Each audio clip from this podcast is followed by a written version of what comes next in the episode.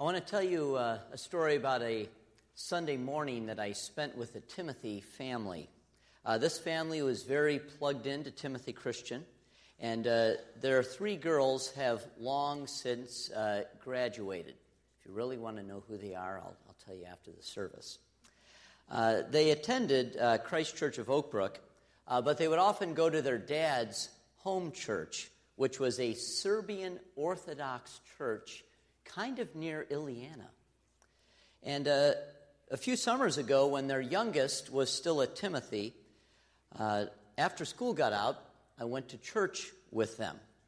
And uh, since their dad had his feet in both worlds, the, the Orthodox Church and then, well, what, what, we're, what we're used to, um, on, the, on the way down there, I had a lot of questions, and he answered them all. And uh, then he began to answer questions I hadn't asked yet. And then he even asked questions I hadn't even thought about, but then I said, yes, I would have asked that at some point. It was the most educational drive I have ever had to a church service. Well, the service, as you might expect, was an immersion into a different culture.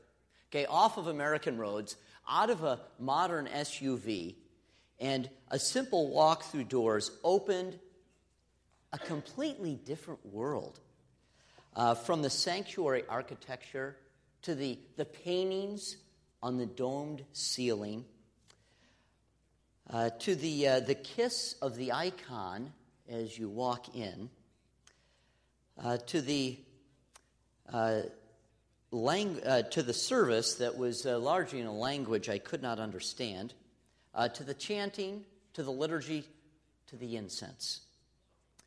And after this massive worship service cultural shift for me, I was wondering what the sermon would be like. And when we got to the sermon, well, it was in English. That was, that was good. And uh, it, was, it was clear, it was relevant, it was interesting, thought provoking, rooted in Scripture, and challenging for the faith. Uh, it was a really good sermon. Uh, at the end of the service, everyone filed forward. Okay, you don't go back. You all come forward to the, to the Orthodox priest at the end uh, to greet him and to kiss his ring. I was a bit nervous about this, not, not used to this. Uh, fortunately, he easily recognized how green I was in the setting. And uh, we greeted one another, and he did not offer me his ring to kiss. Uh, now, why share this this story? Well, I want to link what I learned that day with Advent. And uh, for this sermon, we're going to, to look at uh, Psalm 78. It is so long, the secretaries didn't want to even put it on the screen. So I'm going to invite you to turn in your Bibles to Psalm 78.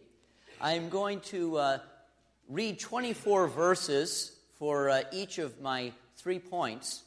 And uh, please uh, don't let the length distract you. The psalmist wrote this on purpose.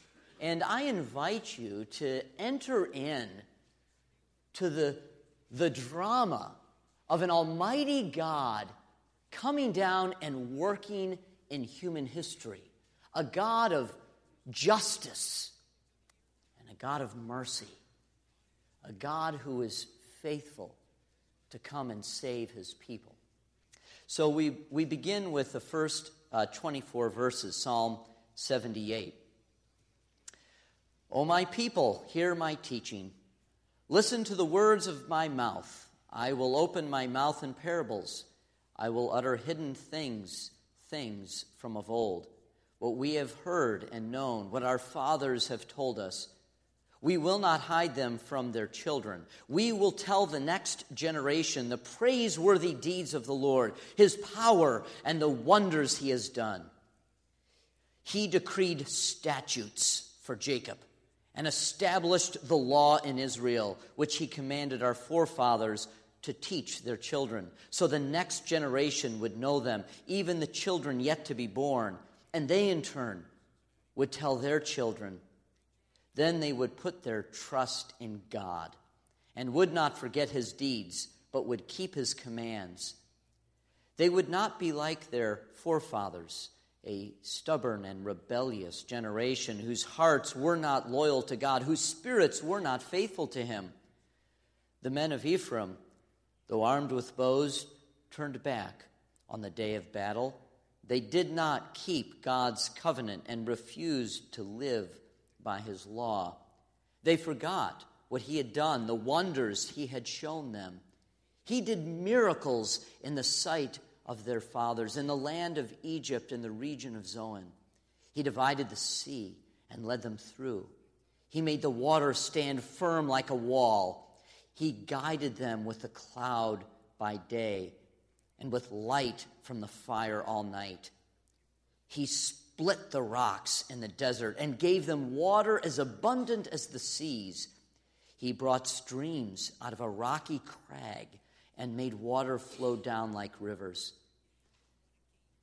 But they continued to sin against him, rebelling in the desert against the Most High. They willfully put God to the test by demanding the food they craved. They spoke against God, saying, Can God spread a table in the desert? When he struck the rock, water gushed out and streams flowed abundantly.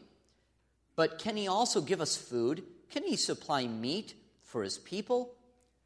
When the Lord heard them, he was very angry. His fire broke out against Jacob, and his wrath rose against Israel, for they did not believe in God or trust in his deliverance. Yet he gave a command to the skies above and opened the doors of the heavens. He rained down manna for the people to eat. He gave them the grain of heaven.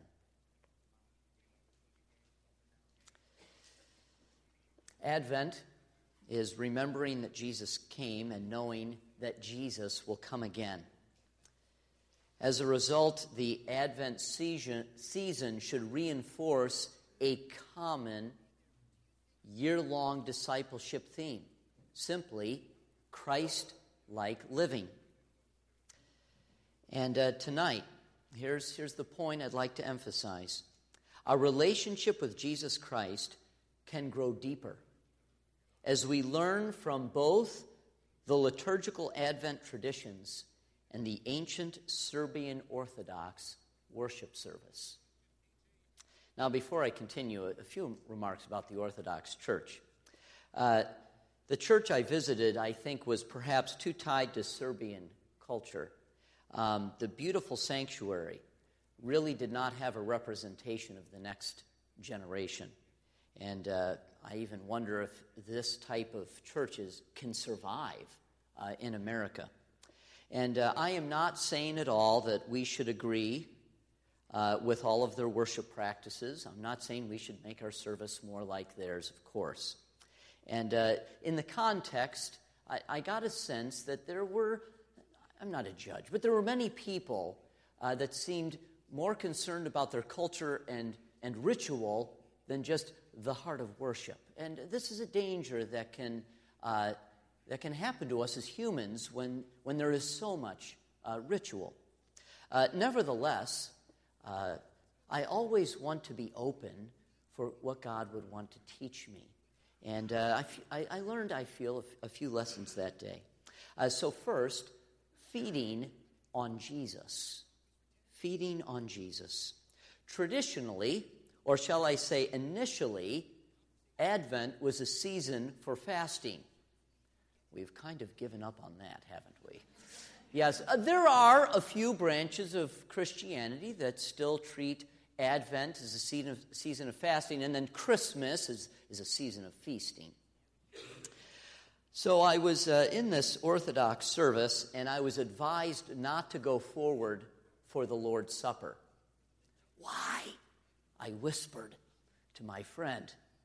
And he said, his answer was, because in, in his church, in order to receive the Lord's Supper, you must first fast breakfast. And honestly, most people hadn't. So most people didn't even go forward for the Lord's Supper. Just, just, a, just a handful did. Well, when he said that to me, I sat there in the quiet I went, wow. I said, that is deep. that is good. And do you know what? On the spot, I, I, I established a new spiritual discipline in my life. I thought, when I know that there is going to be the Lord's Supper, I am going to fast breakfast. How appropriate. Psalm 78 24. He rained down manna for the people to eat. God gave them the grain from heaven. And then Jesus says in Matthew 4 4, it is written, Man shall not live on bread alone, but on every word that comes from the mouth of God. And then, of course, that famous passage in John chapter 6. Oh, it would have been so exciting to have been there when Jesus spoke these words to the crowds. Very truly, I tell you, it is not Moses who has given you bread from heaven, but it is my Father who gives you the true bread from heaven. For the bread of God is the bread that comes down from heaven and gives life to the world. Sir, they said, always give us this bread. Then Jesus declared, I am the bread of life. Now, of course, I am not suggesting that to be a good Christian you must adopt this spiritual practice. No. I don't want to turn it into some legalism, but it is something that I learned that day and is very rich and meaningful in my own life, and I just pass this along to you to consider when we celebrate the Lord's Supper.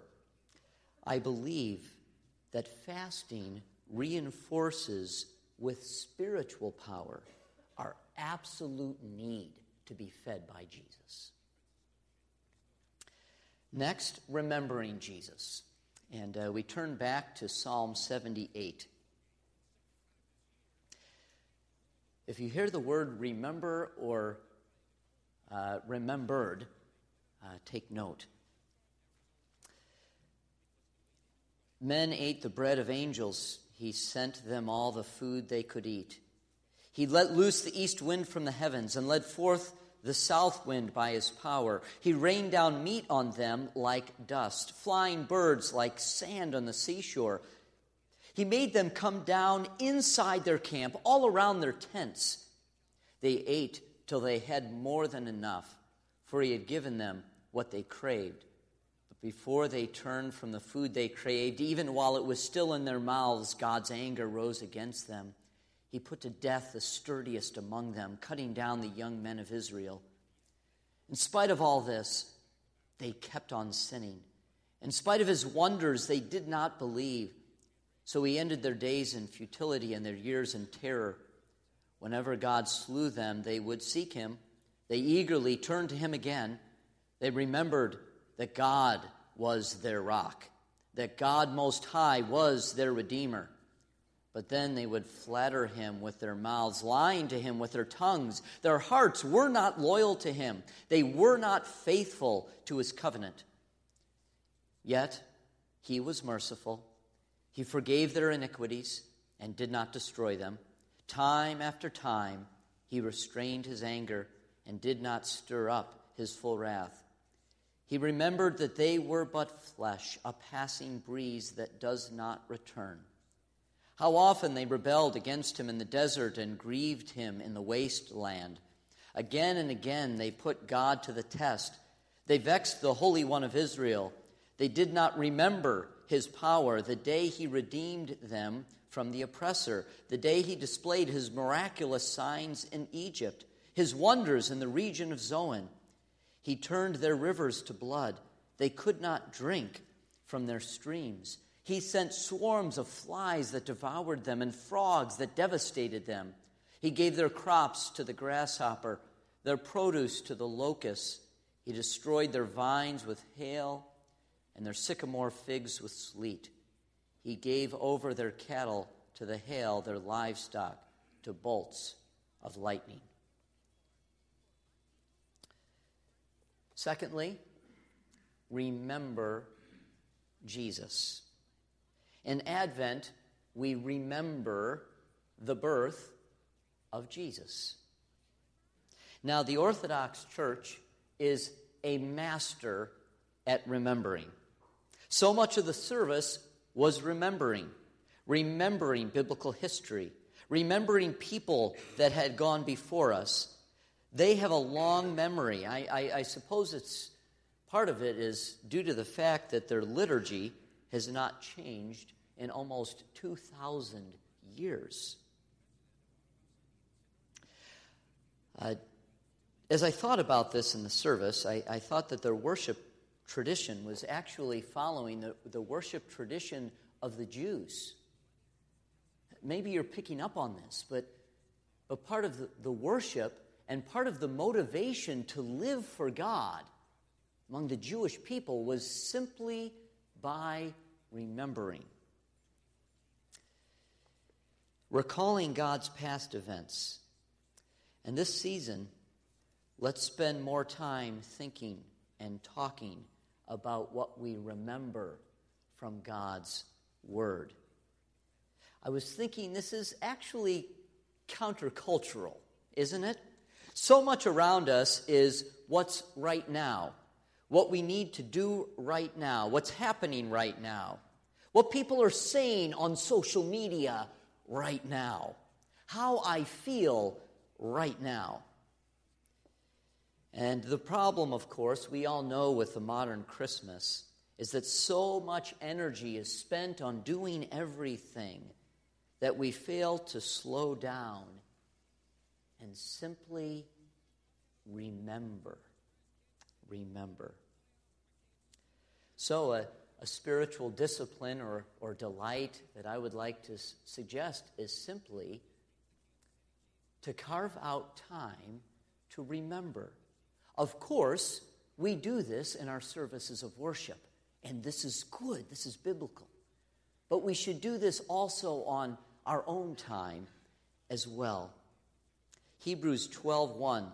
Well, Hebrews 11 is remembering, and then Hebrews 12:1 since we are surrounded by such a great cloud of witnesses that we just remembered in Hebrews 11 to reflect on the faithfulness of those who have gone before us. You know, we have Thanksgiving. Okay, that's not in the church calendar per se, but, but we acknowledge this. This is good. And then we have Advent and Christmas and Easter, which are a part of the church calendar. And uh, nowhere in the Bible does it say, Thou shalt celebrate Christmas, of course. But it is a wonderful time as a Christian community that we can remember.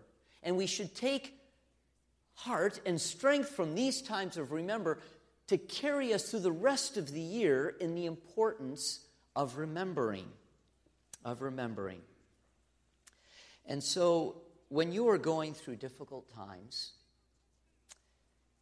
I would encourage you to be quiet before God. And don't just focus on the difficult times. Remember. Remember God's faithfulness from His Word, and even remember God's faithfulness from the stories of the, of the people around you uh, as their testimony to God's faithfulness as well. Uh, remembering Jesus. And then uh, last, spending time with Jesus. Spending time. Uh, we return to Psalm 78, verse 49. Uh, to be honest with you, I, I wouldn't have the, uh, the guts to do this in a morning service, but I know the evening crowd, we can handle this long psalm, right? And, uh, and part of the reason for picking, like this psalm in particular, is simply that it is long, that we're spending time reflecting on God's faithfulness with his people. So we continue. Psalm 78 49. He unleashed against them his hot anger, his wrath, indignation, and hostility, a band of destroying angels. He prepared a path for his anger. He did not spare them from death, but gave them over to the plague. He struck down all the firstborn of Egypt, the first fruits of manhood in the tents of Ham but he brought his people out like a flock. He led them like sheep through the desert. He guided them safely so they were unafraid. But the sea engulfed their enemies. Thus he brought them to the border of his holy land, to the hill country his right hand had taken. He drove out the nations before them and, and allotted their lands to them as an inheritance. He settled the tribes of Israel in their homes. Ah, but they put God to the test and rebelled against the Most High. They did not keep his statutes. They were like their fathers. They were disloyal and faithless, as unreliable as a faulty bow. They angered him with their high places. They aroused his jealousy with their idols. When God heard them, he was very angry. He rejected Israel completely. He abandoned the tabernacle of Shiloh, the tent he had set up among men. He sent the ark of his might into captivity, his splendor into the hands of the enemy. He gave his people over to the sword. He was very angry with his inheritance. Fire consumed their young men, and their maidens had no wedding songs. Their priests were put to the sword, and their widows could not weep. Then the Lord awoke as from a sleep, as a man wakes from the stupor of wine. He beat back his enemies, he put them to everlasting shame. Then he rejected the tents of Joseph he did not choose the tribe of Ephraim, but he chose the tribe of Judah, Mount Zion, which he loved. He built his sanctuary like the heights, like the earth that he established forever. He chose David his servant and took him from the sheep pens, from tending the sheep, he brought him to be the shepherd of his people Jacob, of Israel his inheritance. And David shepherded them with integrity of heart, with skillful hands he led them. And I, I can't leave this text without thinking that the Lord Jesus Christ came in the line of David. And what did Jesus say to his people? I am the good shepherd. Spending time with Jesus. This psalm is not written for modern times, is it? It's too long. But the psalmist was not concerned about the length, he was concerned about, well, what he had to communicate. The Orthodox service was very long. It was so long, in fact, that at one point in the liturgy, the, the three girls that were there, they, they left for a while. It's like, where did they go? Dad said, oh, they're taking a break. Okay. And uh, then they came back. Um, it was all so intriguing to me. The length didn't bother me, but it was, it was a long service. And then finally, the service was over, and okay, I, I went up front, greeted, and went to the back. And I was in the lobby, and then I looked back in the sanctuary. There was another meeting going on. I, I said, what, what, what, are, what are they doing? He said, Oh, they, this is the one year anniversary of the passing of one of the members of the church. And they're having a, a memorial service. And it wasn't anything, anything weird, it was just remembering this loved one in the context of Christian community now, we had just gone through a very long service, and now they were back at, at another uh, service, although a bit shorter. The point of their worship was not the length, it was to have a fully formed, historically rich time of worship. Now, oftentimes our, our services here they can get long, and, and people are keeping track of how long our church service is. And then do you know what happens Sunday morning? They keep track of the church service, and then they go home, sit down and watch football, and lose track of time. Now, of course, this is not true of the Sunday night crowd. That's why I, I can say this. Now, my point is not that we need longer services. I, I think our length is, is, is fine. That's, that's not the point. But isn't it interesting that we can lose track of time when it's something we really get into, but then if it's something that we're not into as much, we're very attentive in terms of the time. I suppose that says something about us. It can say something about our hearts.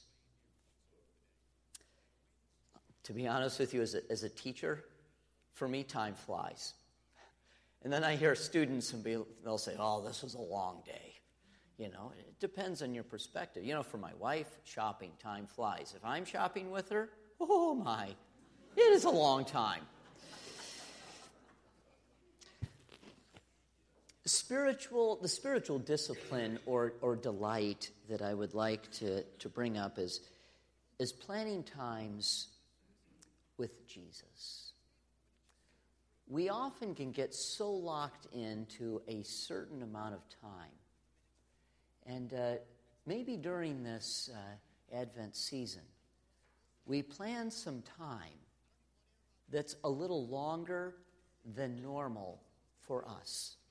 So I don't know what your daily devotional life is like, but uh, I would encourage you to, uh, to plan some time that's, that's a little longer than that, to, to stretch and to simply spend time with Jesus.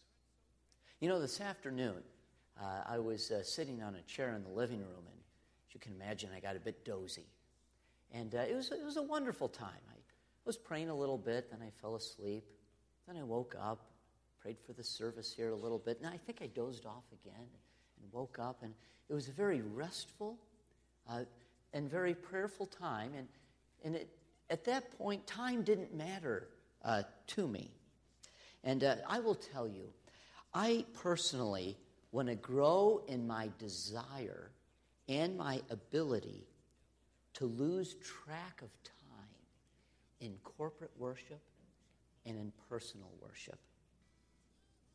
You know, two things that I just do as a matter of discipline is, is when I'm at when I'm in church, I just uh, I don't I don't look at the clock. I just I am here whenever the service is over. Uh, it is over. And uh, something else that I do uh, in my morning uh, devotional time is uh, I have a time where I need to stop, right, breakfast because I have to get to work, right? Uh, but what I do is I, I set a, little, alarm that will remind me so that I am not constantly looking at the clock. Oh, how much time do I have left? How much time do I have left? I just, I have my devotional time, and then little alarm rings, and, and then I uh, move on to move on to the next thing. So, this evening, I uh, wanted to highlight for you uh, three things that I learned in the Orthodox Church that day. I believe they also fit with the Advent tradition as well. Fasting, remembering, and time. May God work these beautiful gifts into your lives in increasing measure.